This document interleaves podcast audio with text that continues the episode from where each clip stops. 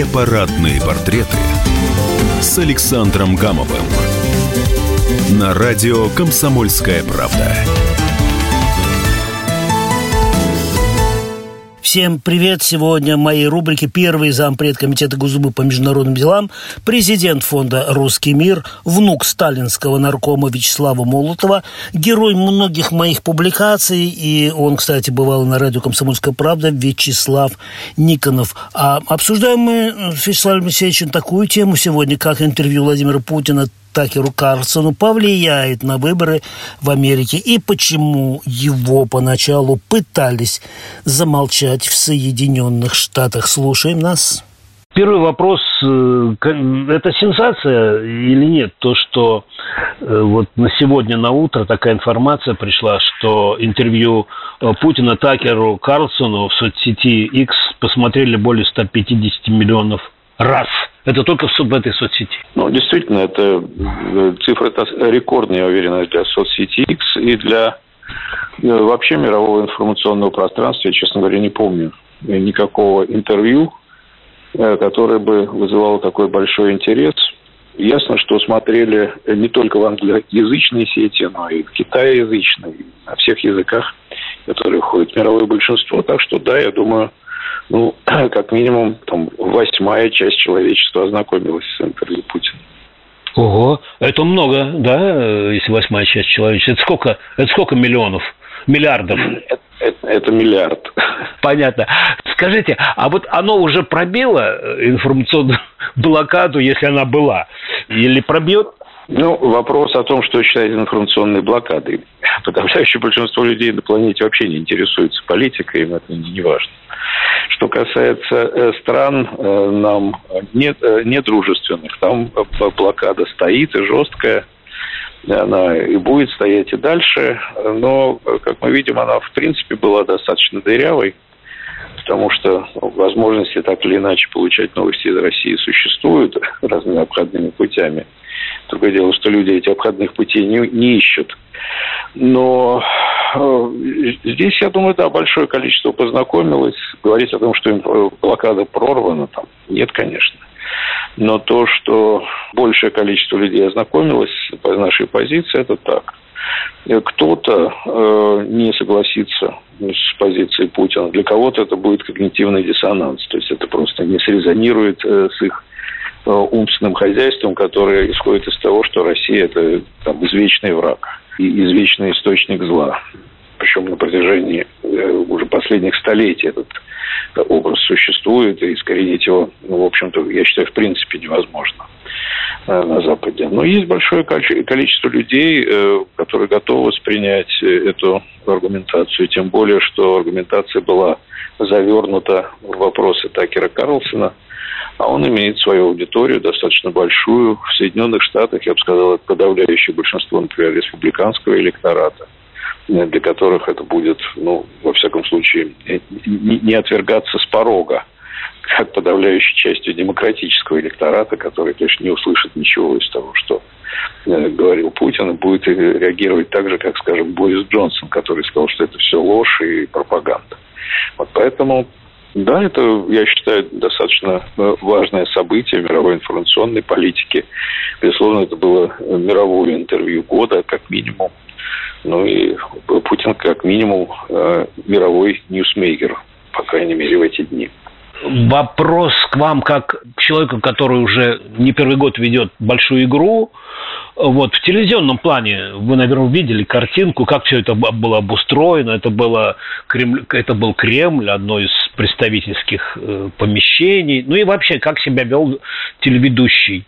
И как себя вел э, интервьюируемый. Мы же с вами помним интервью, когда, значит, нога на ногу и, значит, не слушают нашего президента, свое лепят и, и так далее, и так далее. А здесь буквально с первых секунд Путин э, бразды правления взял свои руки, видимо, уже опыты. Вот, вот э, в телевизионном плане как вы оцениваете? Ну, Такер большой профессионал, конечно. Он э, знает, как брать интервью. Но Путин для него был очень тяжелым собеседником, потому что он не пошел по той линии, которая была предложена Текером, а сразу э, как бы сломал логику интервью, который Карлсон имел в виду. То есть он явно имел в виду задать там, ну, целый ряд острых вопросов э, в достаточно вежливой форме, как он их формулирует. Он не хамил, безусловно, как это делали многие американские телеведущие, которые брали интервью Путина в предыдущие годы, до начала специальной военной операции. Но э, Путин э, сразу перехватил инициативу. И он, э, в общем-то, свою повестку изначально задал, э, чему Такер, по-моему, был не очень рад вначале. Он пытался несколько раз Путина ну, как бы перебить своими вопросами, но абсолютно не удалось ему это сделать. Э, то есть э, здесь ведущей стороной был как раз интервьюируемый президент России, а, а не Такер Карлсон. Э, сам он, ну, конечно, он делал очень все э, профессионально, интересно.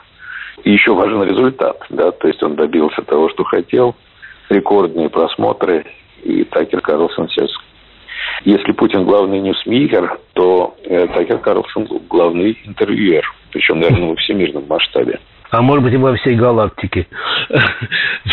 Скажите, пожалуйста, Александр Алексеевич, вот, ну, я не знаю, это мое наблюдение. Сначала было э, накануне интервью истерика там, и Хиллари Клинтон высунулась и сказала, что это, ну, она всякие обид, обидности говорила про, не буду их повторять, но она сказала, его в России все высмеивают Такера, над ним смеются, потешаются в России, ну и так далее, и так далее.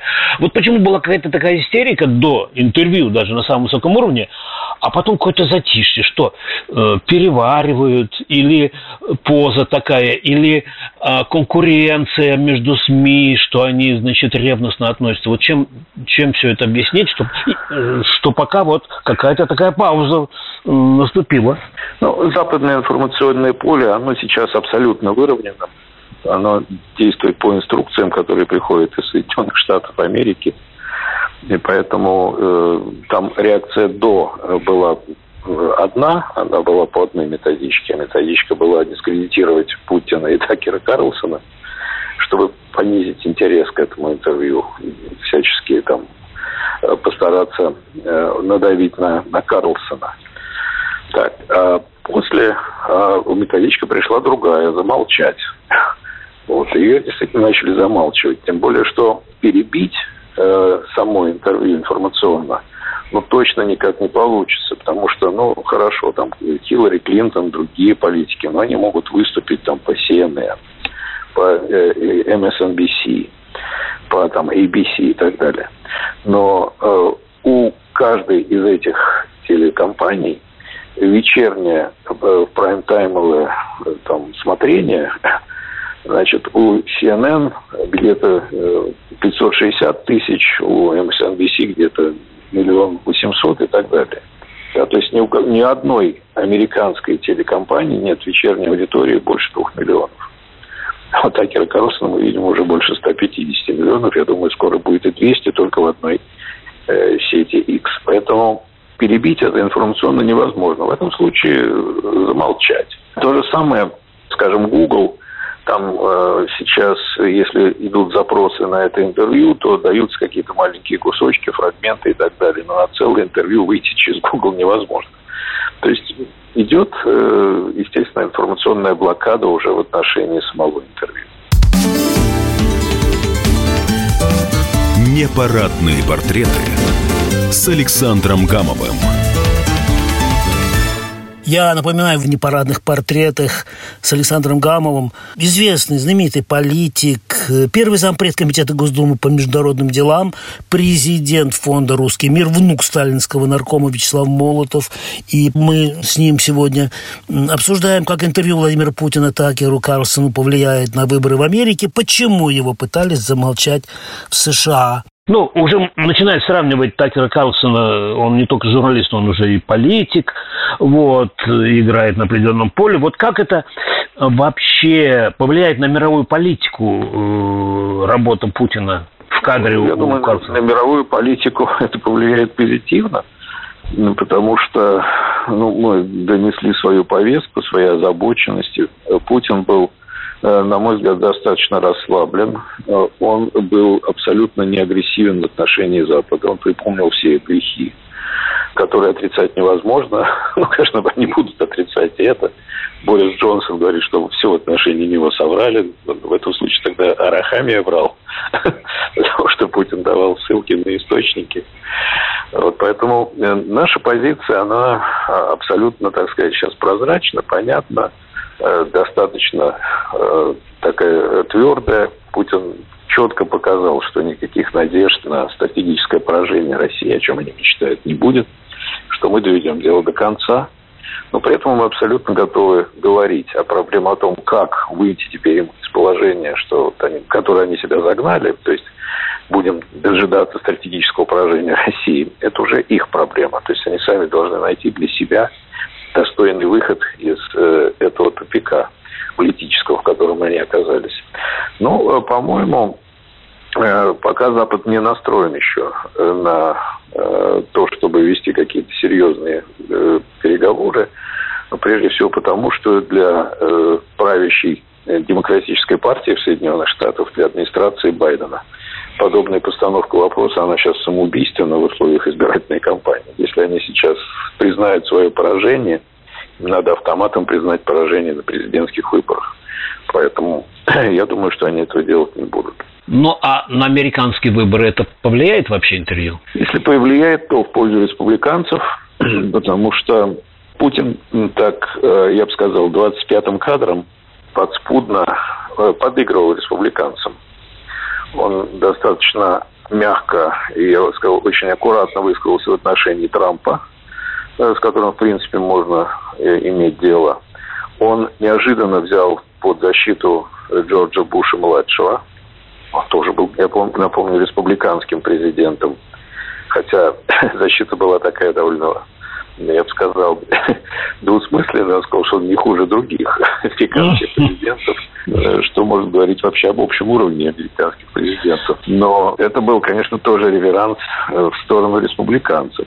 И при этом он э, довольно много перечислил грехов американской администрации, которые относятся к времени правления Обамы и вице-президента Джо Байдена. То есть критика Байдена там была, хотя фамилия Обамы не прозвучала, и Байдена как вице-президента тоже не прозвучала. Но все их деяния были здесь вывернуты наизнанку. Поэтому информационно, э, конечно, Путин здесь подыграл скорее республиканцам. А вот я у Дмитрия Сергеевича Пескова спрашивал, были ли заранее вопросы. Это оказалось, что это стопроцентный двухчасовой экспромт. И я нашел всего только одну ошибку, когда э, Путин э, сказал, что отец воевал в Великую Отечественную Зеленского, а речь идет о дедушке. Как вы думаете, это плюс и бумажек никаких не было. То, что это экспромт, то, что это живое – такое вот произведение, это плюс, большой плюс или несколько плюс? Ну, конечно, всегда, конечно, экспромты и без бумажек э, смотрятся гораздо лучше, воспринимаются гораздо лучше, чем наоборот. И это, конечно, очень здорово работает на контрасте сейчас с западными политиками, которые вообще не отрываются, по-моему, ни от бумажек, ни от мониторов. Если отрываются, то это... А если отрываются, то для, это для них плохо кончается. Не будем... Не... Общение с потусторонним миром, спокойными ветеранами, Колем, да, и идет э, спутывание и газу путают с Мексикой. Ну и, наверное, завершающий вопрос.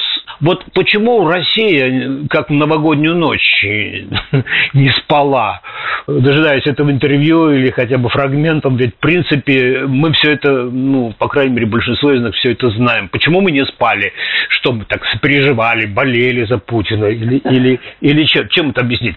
И Никонов наверняка не спал, да? Нет, Никонов как раз спал, как и вся страна, я думал потому что по Первому каналу было объявлено, что интервью Путина будет показано в 7 утра, как только оно появится у нас в, э, на сайте президента, так оно и было. Э, Первый канал в 7 утра э, показал целиком интервью, а затем после коротких новостей повторил. Поэтому все люди, кто хотел посмотреть с утра, проснулся ли он в 7 часов или в 9, могли увидеть целиком интервью. Кстати, для Первого канала это был большой плюс, потому что доля просмотров от 7-часового эфира была 30. Это очень много. Не, а, мы, а мы-то ночью все это, э, если не смотрели, то читали уже э, все это. Почему? Почему вообще в России такой э, восторг? Ну, я бы не сказал, что это восторг. Э, это на самом деле просто э, проявление, во-первых, интереса действительно к важному событию. Э, не только в мире журналистики, информации, но и в мире политики большой. И потом это мы понимали, что это будет хорошо. Это еще и чувство уверенности в нашем президенте, что он в данном случае не может подкачать, и он наверняка сумеет провести такое интервью, которое э, войдет в историю. Да, оно войдет в историю хотя бы теми цифрами, которые мы уже знаем, цифры просмотров. И это еще не предел, потому что впереди выходные, и выходные люди, которые не смотрели в будни, посмотрят сейчас.